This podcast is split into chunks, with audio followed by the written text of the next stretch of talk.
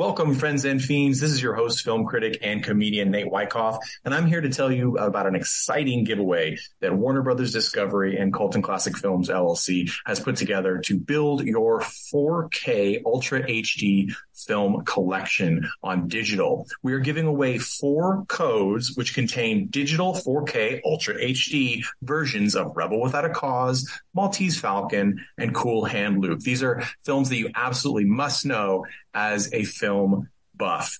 You can get this code by being one of the lucky four people we pull from our newsletter list. So go to coltonclassicfilms.com slash newsletter and give us your email and your name and we'll sign you up for the newsletter and we will enter you in the competition. That's all you got to do. So please go ahead and do that. The contest ends on April 30th and we will send out the winning codes on May 1st. Thank you so much for being a listener. And here's your episode of Colton Classic Films podcast. Welcome to Colton Classic. All right, friends and fiends of the pod. This is your host, Nate Wyckoff, writer and stand up comedian. I wanted to uh, bring this special episode to you today that I'm super excited about. We have Indie Meister General here, Donald Farmer. I guarantee if you listen to this pod, you have uh, seen at least one and probably more Farmer movies. He's, he's a legend. Joe Bob Briggs called him the one man film industry of Tennessee. How are you doing, Don? Oh, pretty good. Right. Do you prefer Don or Donald? I, I don't really care. All right, sounds good. That's that's my favorite kind of thing because I never know what I'm going to say until I open my mouth. oh, yeah, you can you can call me anything. that's that's that's kind of that's the attitude that probably has helped you, you know, since since your start. And you started in the '70s, right? Uh, that's right. Yeah, I did my first movie in '73. 73 and was that so i noticed when you look back through your your fantastically large catalog um, that was despondent yearning right was the first one uh-huh, yeah those are Super 8 silent movies. That's that's fantastic. And I, I saw too that Sub Rosa Studios did a, a, couple of short print runs um, in the the Donald Farmer collection one and two, uh, where they've they've put some of those together. I mean, they're shorts, but they're actually not that short, right? Most of them I think are probably like thirty minutes. Mm-hmm, yeah, Despondent Yearning is about 30 minutes. The longest we did is of the Summoned, which was 40 minutes, and then we did several that were 15 minutes. And uh, uh, all of the Super 8 movies I did on uh, in the 70s are released by Sub Rosa in the, the Donald Farmer Collection Volume 1 and 2, except for the second one I made where we couldn't find the both reels. We could only find one reel, so that was the only one they couldn't put out. It was called Premonitions about a, a girl with psychic power that sees the future. But um, unfortunately, they, we couldn't find all of that one. But they, we found all the others, which had been sitting in my closet for decades. So that's that's the kind of thing I, I remember a bunch of uh, a bunch of my friends and I making you know short films uh, in in high school and finding those VHS tapes and just being so excited because it's like it's like revisiting the past, you know.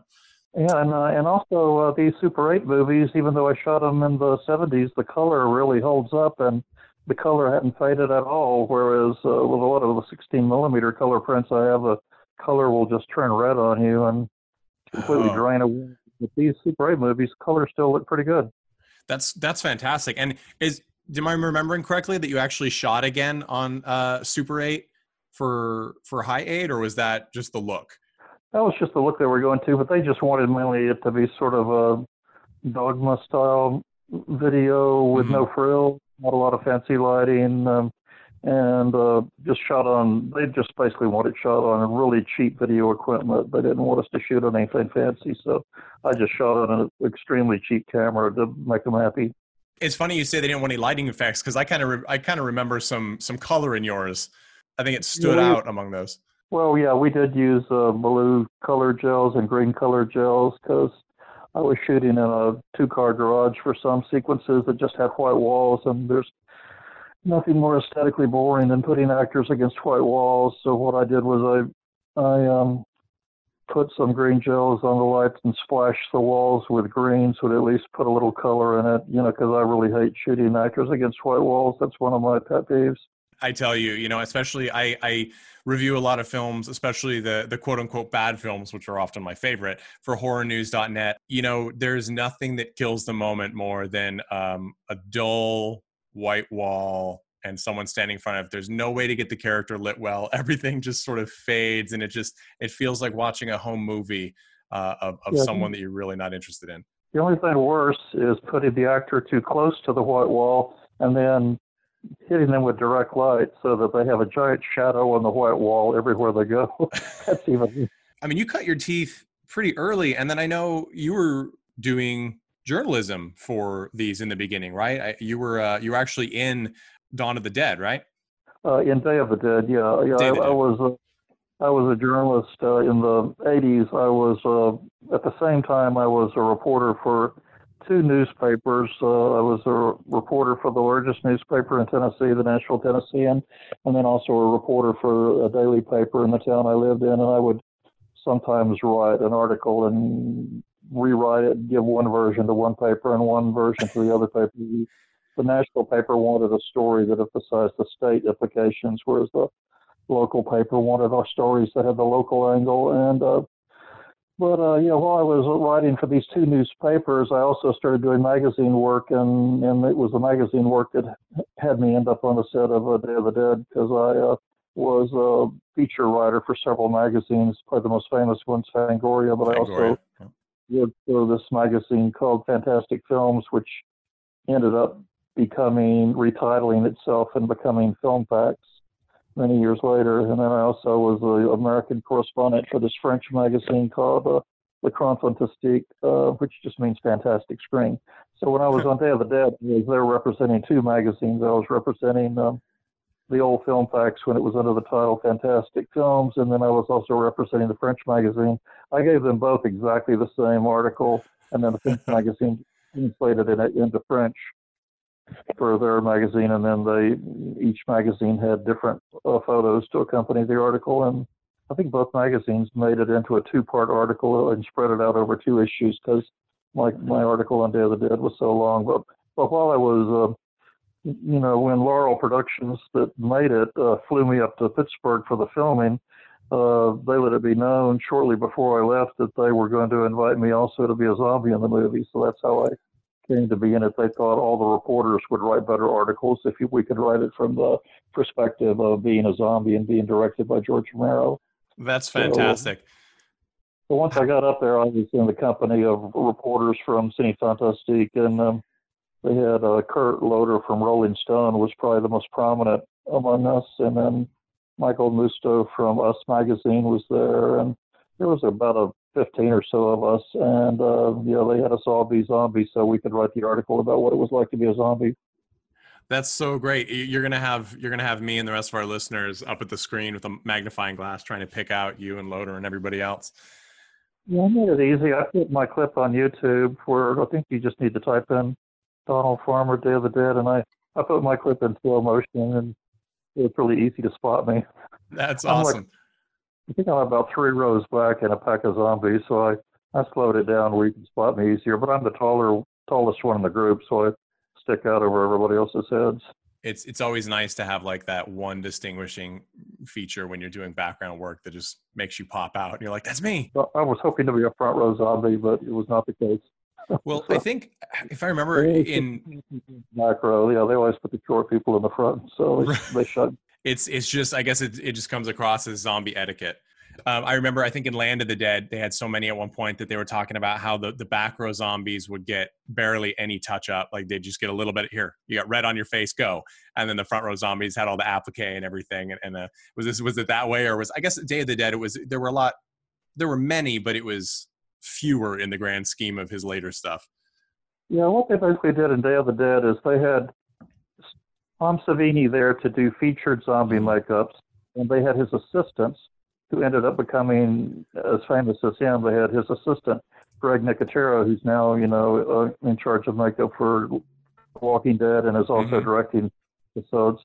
And so Greg Nicotero and Howard Berger, who's an Academy Award winner, uh, they were um, Tom Savini's among Tom Savini's assistants. He had several assistants, but those were the two most famous, Howard Berger and Greg Nicotero, and there were there were two or three other assistants that were in charge of zombie makeup. So what they did was the people that were featured front row zombies got made up by Mr. Savini, and then people that were second, third row, but still fairly visible like me.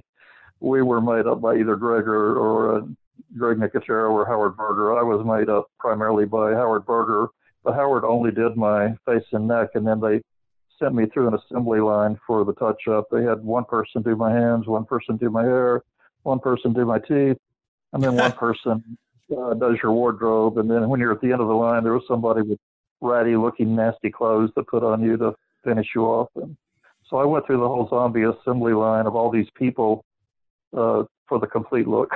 that's that's awesome. I always, whenever I think about those scenes, I always wonder, you know, like where, what prop closet has just a box of sticky, bloody, tattered zombie clothes? You know, well, they had them. Uh, they had uh, racks of these zombie clothes when I arrived, and they had them all neatly hung up, you know, in perfect order. And so the wardrobe people, you know, had all these clothes at their disposal, and then they would just size you up and and pick out a size that they thought would approximately fit you. That's great. That's that's that's funny that you know you mentioned that because I, I think looking at your especially your later body of work uh, up to now i mean i just i just watched um, a hooker with a hacksaw again yesterday uh, and mm-hmm. how much of the the props do you i mean do you literally have just a garage full of props or do you do it on a film by film you're like all right we need an arm here what are we going to do oh well in that movie i was fortunate enough to have a uh, prop person who was also our art director and our effects guy he did all three jobs um, his name's Mason Roberts, and he's sort of a prop and effects uh, wizard. He's also his main job is that he's an antique restoration expert, huh. and he's done he's done very elaborate jobs. Like uh, the city of Lexington hired him to restore their gigantic hundred-year-old opera house, or he had to go into the building and restore all the uh, embellishments on the wall and all the furnishings. So he's entrusted with a job that huge. But for us, when I he's worked on my last three movies, and we'll be working on my new one. Debbie does demons, and he uh, does uh, props. He does uh, primary makeup effects, and then he we also give him an uh, he does acting roles too. And uh, so if I need some kind of prop, he'll look through his shop, and he, he'll if he doesn't have it, he'll make it. Like for our new movie, we needed some giant pinchers to pull out a girl's tongue, and he actually had something like that already in his prop closet that we could use. And uh, we also needed um, a set that we could be very bloody in and get blood all over the floor and have it be in a place where it wouldn't be a problem. And so Mason found us this warehouse that had concrete floors with drains in the floors so oh. that you could make all the bloody mess you want. And then at the end of the day, you just get out a water hose and spray it all down the drain. And he found this us, and then he completely art directed the place and put up, you know, all the props and settings and furniture in there. He found all of this, and so he's like a, you know, he does several jobs. He's like a miracle worker. That kind of touches on the one of the things I love about, I mean, your entire body of work. Really, going back is you use people over and over and over again, uh, oftentimes in different roles, sometimes in front of the camera and behind the camera. Uh, and I, I, can only imagine that that kind of um, relationship building really helps get the final product because i mean you know just being you know having having done pa work and some other you know bit parts and things like that so often on a set especially the bigger the set i feel like it's easy to get lost and sort of underappreciated. Like you just don't really feel like you're a part of the process. And i can only imagine that with you working with the same people over and over again in different in different roles and different uh, aspects kind of makes it kind of a community. Yeah i try to do that whenever possible. Uh, sometimes it we're too successful at it. Like in the 80s we've worked with many people that became so huge that i couldn't afford them anymore. Like uh, our makeup man 30 uh, well way back in 1987 when i made the original cannibal hookers my primary makeup guy was Brian Sipe, and there's no way I could afford him now. Now he works for people. He does all of the X Men movies. He did Schwarzenegger's makeup on the last Terminator film. He worked for David Fincher on the Benjamin Button movie with Brad Pitt. So he does all these wow. huge movies. So he's really gone great. I mean, one of our uh, one of our actors, uh, Ray McKinnon from Vampire Cop, actually won an Academy Award for uh, for uh, best independent short film, and uh, he uh, was married to a famous scream queen who had been in uh, this uh, John Carpenter movie Prince of Darkness, and so Oh, he uh, he and her produced the movie together, so they both got Oscars. But yeah, there's several people that have done our movies in the 80s that have either retired, like I did a whole string of movies in the 80s with Melissa Moore. We did Vampire Cop, Scream, Dream, and uh, Compelling Evidence with her until she finally retired from making movies. And I did a string of movies with Michelle Bauer, and she's pretty much semi-retired now. So I usually like to work with people until either they retire or until they get so famous that I can't afford them. I, I totally and you you mentioned um, uh, Melissa Moore and, and Scream Dream is is my personal favorite. I think of your films. I, I love that movie, and I am dreaming now that you've you've done some things like you know a, a new interpretation of Cannibal Hookers and things like that. I am dreaming of you doing uh, a new Scream Dream. That would make me really happy. And th- that, was, that was a very that was a very sort of ambitious movie to try to do on such a low budget because it required us to hire a uh, rock group that could come up with these songs for us, and so we had all the added complication of having Mhm. to. We had to book a recording studio in Nashville and uh, record professional tracks of all their songs so that when they perform them in the movie, they can be lip syncing to their professional tracks because you can't really record live audio in Right. a situation would sound wouldn't really sound very good. Uh, so and we had to book a nightclub that we could pretty much take over and have the full run of a nightclub and um, get audience members, and then we had to have a a full body head to foot demon makeup that Rick Gonzalez did for us, and Rick had also worked on um, zombie makeup under. He was also one of uh, Savini's assistants on Day of the Dead.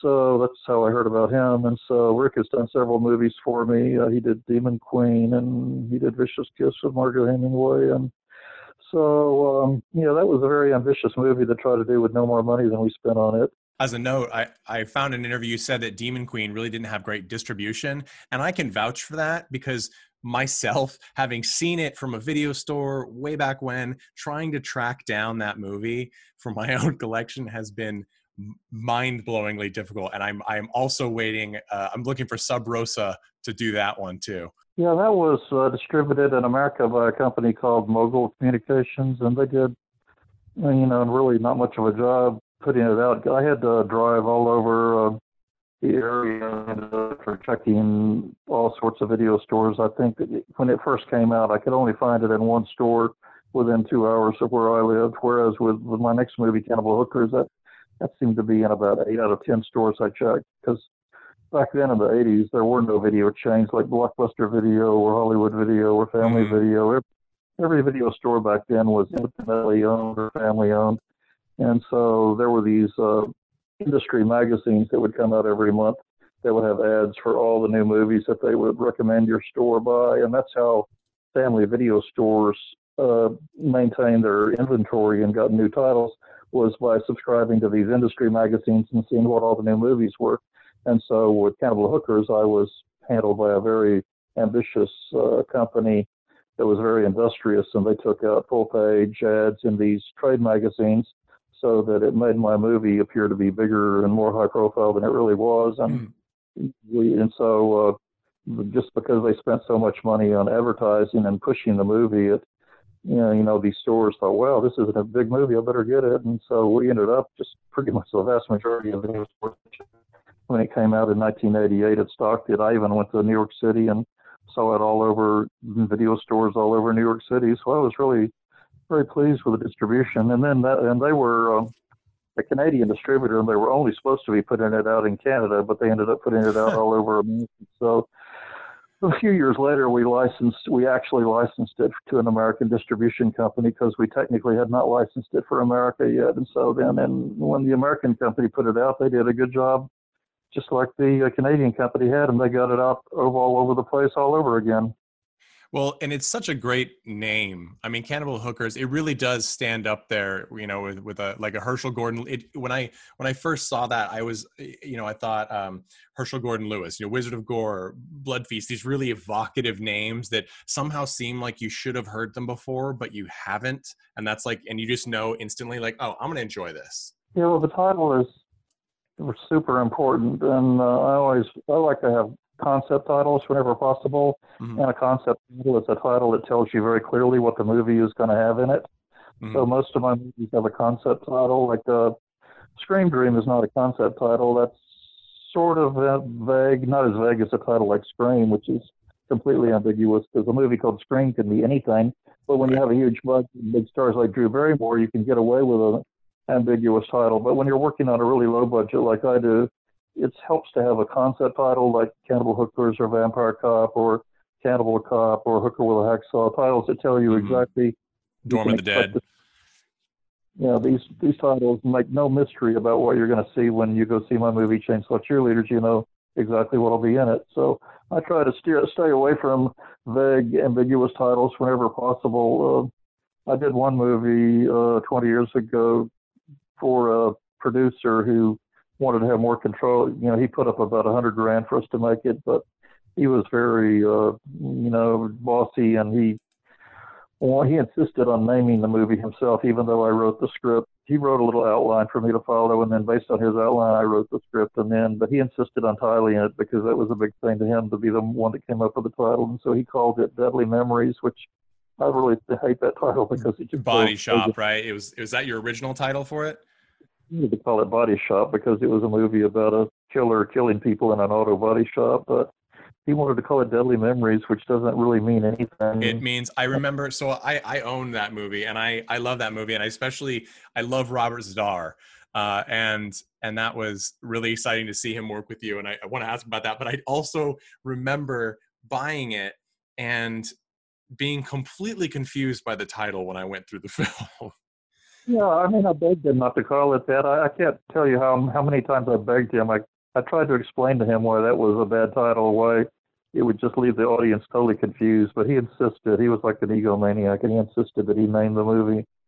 And so, uh, you know, so it's unfortunate. I think with Body Shop, it would have had better distribution and would have done better. And then on top of that, he he gave it to a really terrible distribution company. Uh, this uh, company I won't name, but they were a company notorious for for a crappy distribution and also notorious for never paying uh, royalties. And so, you know, Lovely. he got he got screwed doubly. First, screwed by his own rotten title, and second, he was screwed by his rotten distribution company.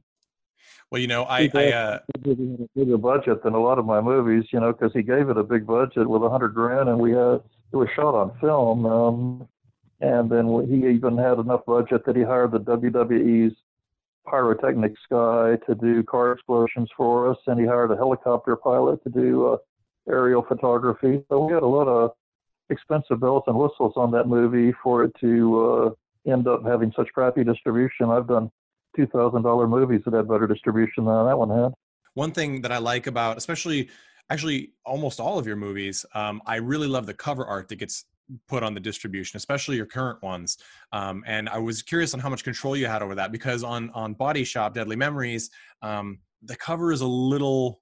I really again with the title on the cover, I didn't know anything. It's it's a it's a welding mask, um, and so it could be any kind of movie. You know, it could be an episode of of NCIS. I really had no idea. Wasn't the worst one we've had. It was basically the face of a victim being killed reflected in the glass of a welding mask. And uh, the only notable thing about that is that the victim who is seen on the cover uh, is actually uh, Blake Mycoskie, who's now famous as the founder of Tom Shoes, who's one of Oh, America's biggest success story entrepreneurs. Right a few years after we filmed with him, he went to L.A. and um, and uh, founded Tom Shoes, and now he's a huge success story. He's even done his own Mastercard commercial telling about his business, and he's been on lots of big TV talk shows like Chelsea lately. And That is And- great. that is that is so crazy how things loop around. But yeah, I hired him fresh off of The Amazing Race. He'd been on that TV show, The Amazing Race, and finished third. And when I hired him, he was, you know, uh, living in Nashville. But then it was right after we finished that he moved to LA and founded Tom Shoes, which I guess you can see at all the Whole Food stores. Uh, hmm He's one of my two actors to found a prominent charity. The other one is uh, Mary Fanaro, that was the star of uh, my first movie, uh, my first feature, Demon Queen. She founded this uh, charity called Omni, which Yeah. which with uh, her she's best friends with Courteney Cox. So she and Courteney founded this OmniPeace. So if you go to YouTube, there's all sorts of OmniPeace videos they've got all over telling all about her charity. People always say it's great to have friends in, in high places, but it's also great to have friends who start in low places and then and then become high places. Yeah, I mean, I'm sure that she doesn't brag to Courteney that she's in and Queen. I would, I would, but you know, I, I, understand. I'm probably not the the the norm on that one. You had my movie and Tim Ritter's first movie back to back because she also is a star of Tim's first movie, Truth or Dare, and uh, in that movie he had two. Tim had two future celebrities in that because he had one of those uh, boy band guys. Uh, um, in his movie, uh, well, either I think from Backstreet Boys or one of those type of groups. I don't really keep up with them, but I know he had a famous boy band member in his movie that was just a teenager when he filmed that thing. It's nice to uh, be able to get people. They're like, oh, this will be great when we re-release it later. you know, new title on the new uh, new first name on the on the cover kind of deal. Yeah, I'm surprised they haven't done that. I'm surprised they never have re-released it, putting the boy band guy's name in huge letters like he's the star of it, because the movies have done that. Uh, yeah, I would. Rain. If it were my film. I was distributing. Yeah, they re-released The Devil's Rain and made you think John Travolta was the star, and he really had a yeah. Yeah, for sure. I, have and I've fallen victim to that many times. You know, like wow, so and so. Oh yeah. Um, they're they're they're in the background. You know, they sell the ice cream cone in the late 90s early 2000s you did kind of a string of uh, of work for producers uh, you did a, some some action flicks in there right i think you did demolition highway right yeah i did uh, a whole string of uh, more expensive movies that were shot on film but i was working for the string of producers that flatly refused to let me do a horror movie during that period so it wasn't my choice to do these action movies mm-hmm. i would rather do horror movies if i have a choice but first I worked with this one producer that I did four movies in a row with him, and he basically put up a slightly over one million dollar budget for the four movies. So we had a quarter million dollars about per film, and the only catch was that he well there were two catches. Uh, said they all had to be either action movies or uh, murder mystery kind of thrillers, mm-hmm. and then the catch was he had to be the male lead in all of them. so, is this uh, am I am I going on a limb here? Is this is this Danny Fendley or? Yeah, yeah. So yeah. I did these movies for him. The first one, he had already started pre-production when I got involved, and so I was hired onto that movie to work on the crew. And then before that movie was finished, they ended up uh, junking the last 15 minutes that the director had shot and then they promoted me to co-director and had me redo the final 15 minutes. Was that Deadly so Run? Got, yeah, so I got a co-directing credit on that because the director's uh, final 15 minutes was totally unusable. A lot of it was because the his handpicked director of photography uh, about ruined the last part of the movie. He also ruined another scene that they ended up keeping, but he because Danny had done something really extravagant for making a low budget local movie. He had hired his he had hired a director from Scotland instead of hiring somebody local. That when, when anytime you hire somebody out of town to work on your movie, right away you've got to put them in a hotel, which is going to raise your budget, mm-hmm. and you give them three meals a day, which is going to raise your budget. So it always makes sense if you're hiring crew to hire local people that live where you're shooting, so you don't have to be putting them in motels and giving them all these meals but uh, not only did Danny hire this uh, director that he had to fly all the way over from Scotland for some bizarre reason, that the director then talked him into hiring all his best friends from his crew, which meant he, he ended up flying like 15 people from Scotland over because this movie had like a 30 person crew and at least half the crew were from Scotland. So I never saw such a wow. bizarre waste. Mm-hmm. It was just, you know, bizarre. Why would you waste? And that movie ended up costing the most of the four movies I did for him, and it didn't even have any celebrities in it. It cost the most because there was all this huge waste going think, on, like hiring all these Scottish people and flying them over here. And then the be, Scottish DP director personally recommended ended up not even knowing what he was doing, and he ruined several scenes of the movie by underexposing them and shooting them oh. too mm. dark. The have you ever? So dark. Have you ever had that happen? Because I've seen so many projects where I've been in the room and I shouldn't say so many, but in several projects, I've been in the room, I've watched them like that was great, and then you know the dailies or, or the shots come out later, and they're like, "This we can't use this," and you just want you just are so frustrated, like, what was the DP thinking? Like, What well, happened? that's uh, one of the disadvantages from the days when people shot on film. You you couldn't see your footage till you got your uh, hmm stuff back lab and could look at your images. And so maybe by the time you see that something has been exposed incorrectly, it's too late to redo it. So that's why it's a big advantage nowadays shooting digital, where you can see what you shot immediately, and if there's a problem you shot, you can correct it immediately while you still have your actors there, and not have to moan about it a few days later. Because you know usually it's these movies we were doing in um, with Danny Finley, we were lucky to be able to see our footage two days later, and by then it was too late. Mm. That's. I will say you said there were no celebrities. I think most of us would agree with that. But I will say I was kind of interested to hear your experience with Joe Estevez. Was that like a one day shoot? Because I think he played the bad guy in that, right? In Demolition Highway.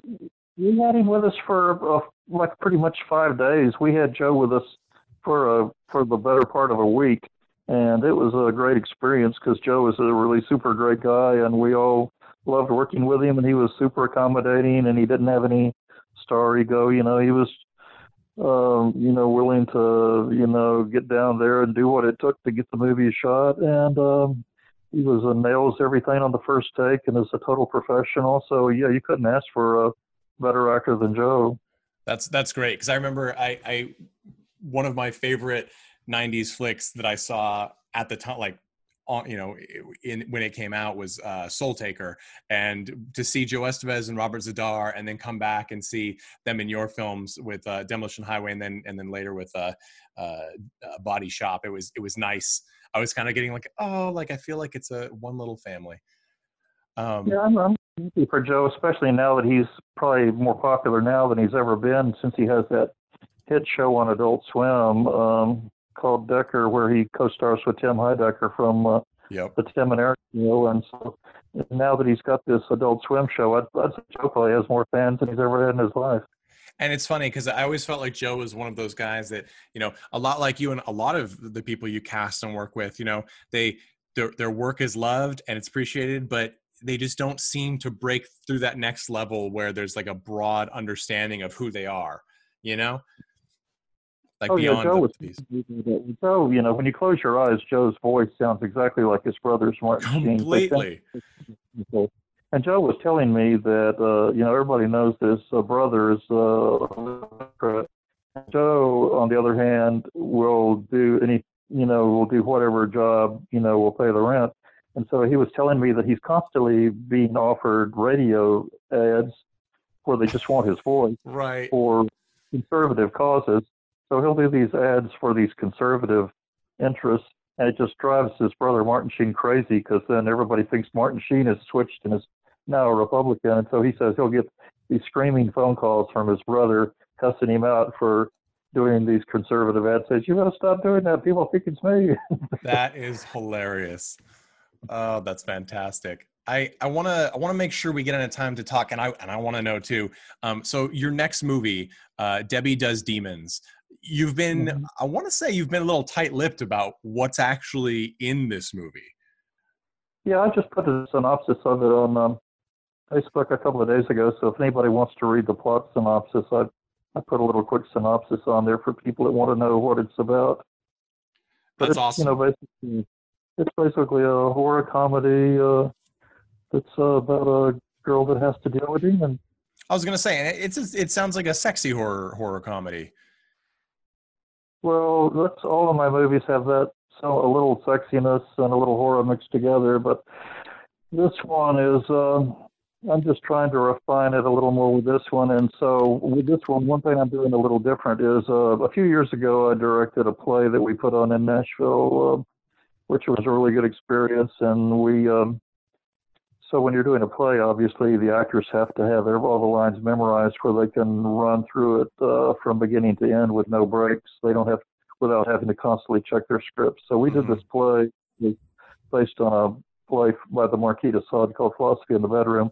And then after we uh, did the play and the play had ended, I wanted to film it to have it for posterity. So I uh, got the actors all together and we were able to film an entire movie of their performance in like one afternoon, even though it was uh, an hour, 15 minute play. Since everybody knew their lines, we were able to shoot the thing in about six or so hours and shoot the final product. It would be about an hour 15. And uh, uh, the, the, about 30 minutes of this movie I made is going to be an extra feature on the Hooker with a Hacksaw DVD that's coming out in a couple of months.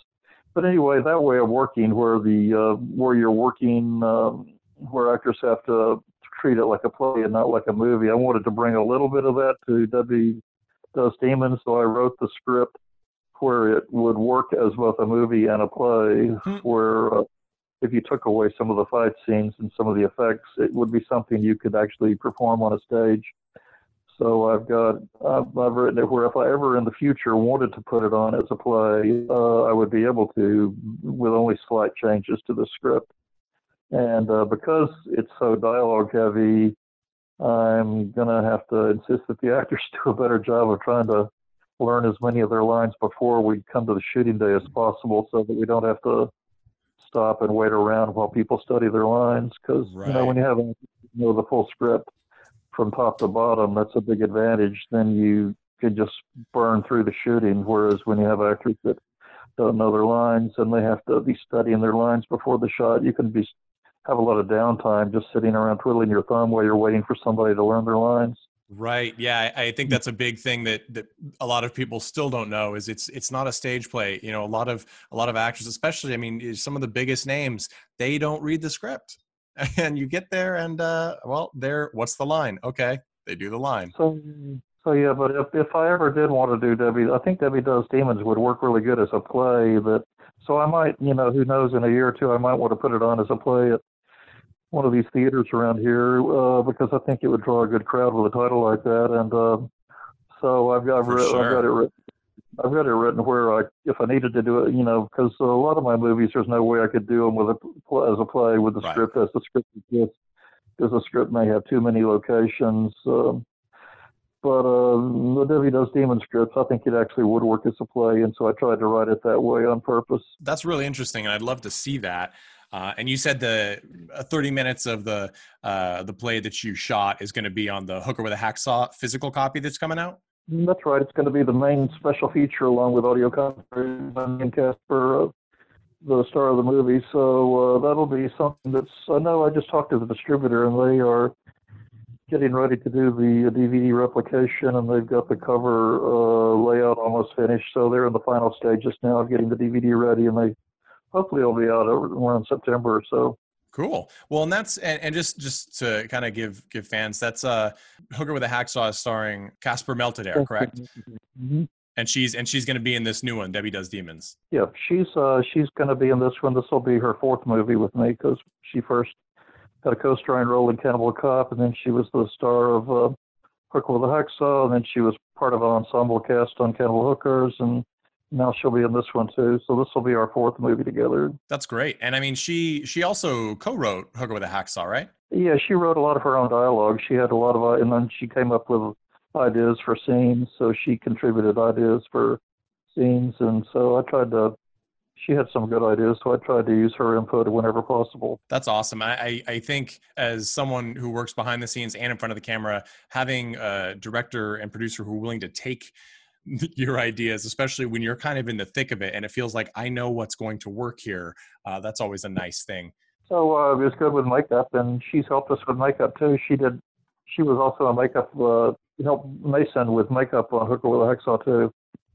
Well, and there's a I, I love the uh, the intestine orgy scene was a pretty fantastic scene.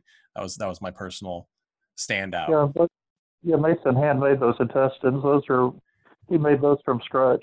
I was trying to figure it out because you know so often you look and you're like, is that sausage? Is it like what am I looking at? And I was like, no, that looks like it was made for this purpose. So that's that's definitely an yeah, interesting actually, one.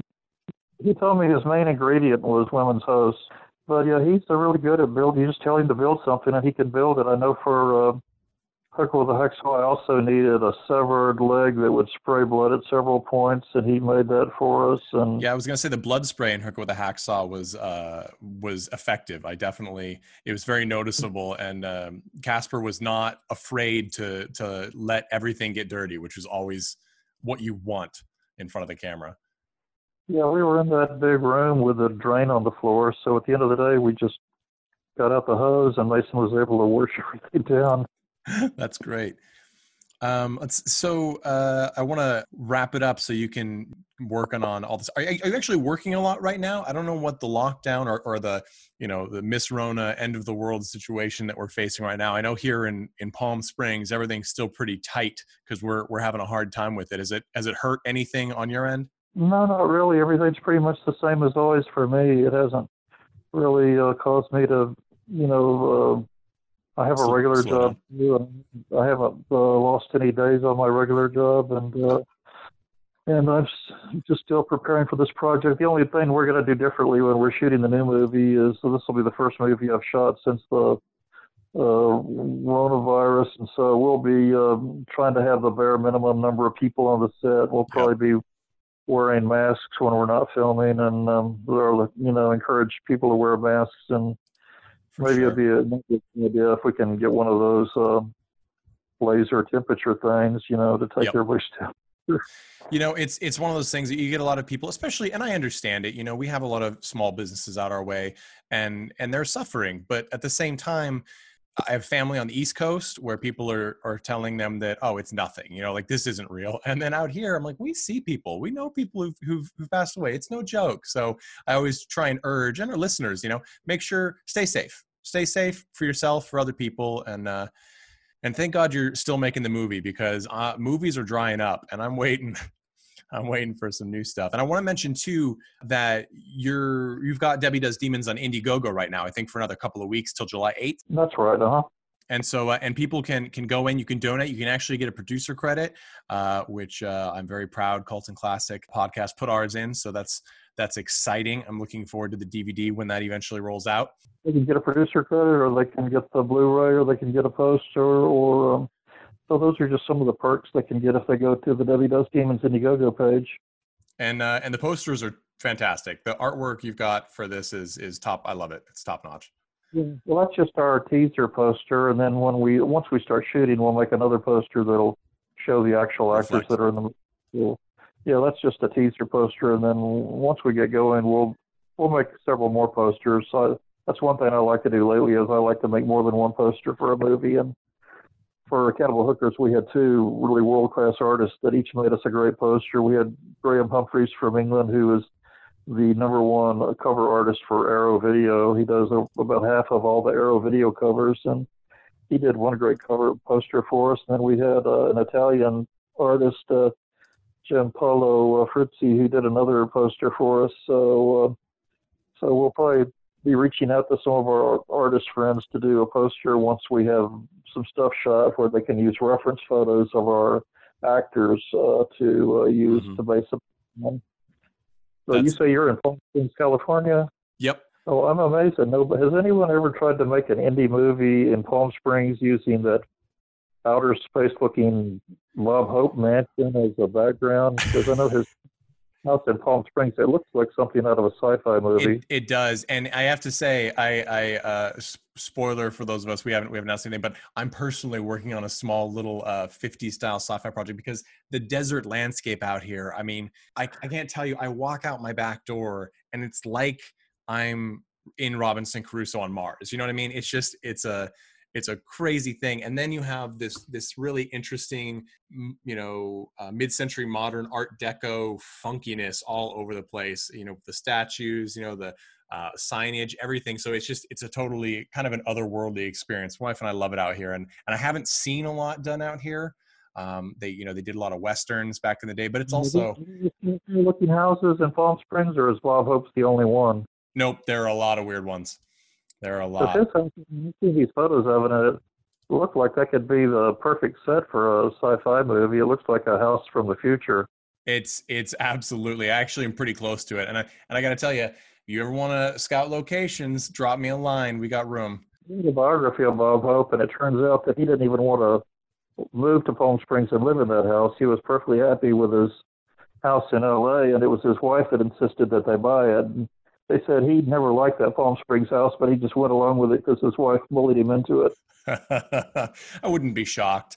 I wouldn't be shocked. They've got the main thoroughfare through through pretty much all the side by side towns out here is Bob Hope, and so every day uh, you take that and you just kind of I just think of my favorite bits of his. How far are you from Coachella? Um, I think let's see, probably about an hour, let if that. Um, everything's pretty close together out here. The the only thing I'll say about the downside out here, especially when you're talking about shooting, I mean, it is otherworldly hot uh, when you get in during the day. I mean, today is a cool day and it's 106. Yeah, I mean, I've been to Palm Springs once in the 80s, and and so I, I drove from LA to Palm Springs where I took uh, Interstate 10. So I drove by that dinosaur park that Yep. is used in the movies like Pee Wee's Big Adventure. Yep. I, I, we, I- my wife and I take photos there quite a bit. Interesting fact on that: there, uh, a, it was actually purchased somewhat recently by a creationist museum, and they built a dinosaur play area next to it for kids, which is a, a very clandestine, uh, funky way to teach children that dinosaurs aren't real. Very strange place. Well, as long as they don't tear down the original statues Exactly. that are above the I mean, I first saw them in that movie Revenge of the Cheerleaders, and then I saw them in Pee Yes. Wee's Big Adventure. But I know they're still there. A friend of mine was there last year, and she showed me a lot of photos she took where she was able to crawl inside one of the dinosaurs' mouth, and you could take a photo of yourself Yep. in their mouth. Yep, yep. You have to pay to do it now, but it's still worth it. And they actually, some people were complaining, but they actually repainted it, and they did it. They did a decent job. It looks more like they did back in the day. So I'll give them credit for that. And it's always a fun place to go. And there's always a there's this. It's in a sort of it's in an empty, off the highway, nothing around it, desolated lot. So you just get these fantastic photos of these giant dinosaurs with you in front of it, and just just hills and desert. Well, the way I remember it is you can see it pretty clearly from Interstate 10. Even if you don't get off the interstate, you can still see it. Yep. Yep, it's right there, and then the other side's got nothing. So it's it's worth it. It's worth at the very least a drive by if anybody is ever out here. Oh yeah, uh-huh. yeah. Well, if I ever get out there again, it's always something fun to go look at. For sure. And I, I want to give a shout out too. I was noticing again, and this isn't just in Hooker with a Hacksaw, but it's just freshest in my mind.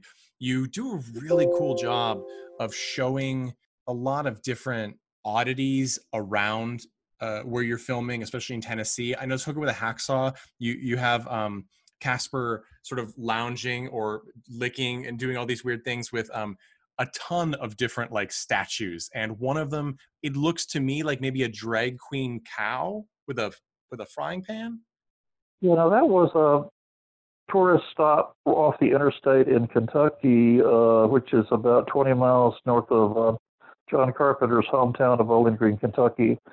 So, uh, and it was every a lot of the things that we had Casper interacting with are no longer there. Probably pretty much the only thing that she interacts with in that scene that is still there is the uh, giant dinosaur where she sort of is rubbing up and down on the horns. But the uh, all the other statues, like the the statue of the animal kind of woman with boobs, that's no longer there, and pretty much all the other statues. Last time I was there, they were all gone. Um, so it's sort of sad that the dinosaur is the only thing still there. Well, thank you so much for being with us, Donald Farmer, everyone. This is the master horror filmmaker that Joe Bob Briggs called exploitation cheapie meister Donald Farmer, the one man film industry of Tennessee. Thank you so much for being here. And as a parting gift, we will be sending you a test print of our brand new Colton Classic podcast trading cards, which, if you guys want one, we will be sending out one trading card autographed by the artist, which is yours truly uh, every month for our Patreon, our brand new patreon.com slash Colton Classic podcast. Definitely check it out. There's also a $10 tier a month where you get a zine that is custom made every month in addition to the trading card. And of course, you can always just donate whatever you can spare. A dollar or anything gets you access to video recordings of all of our regular panel discussion podcasts. Thank you guys so much. As always, here to play us out is The Chud.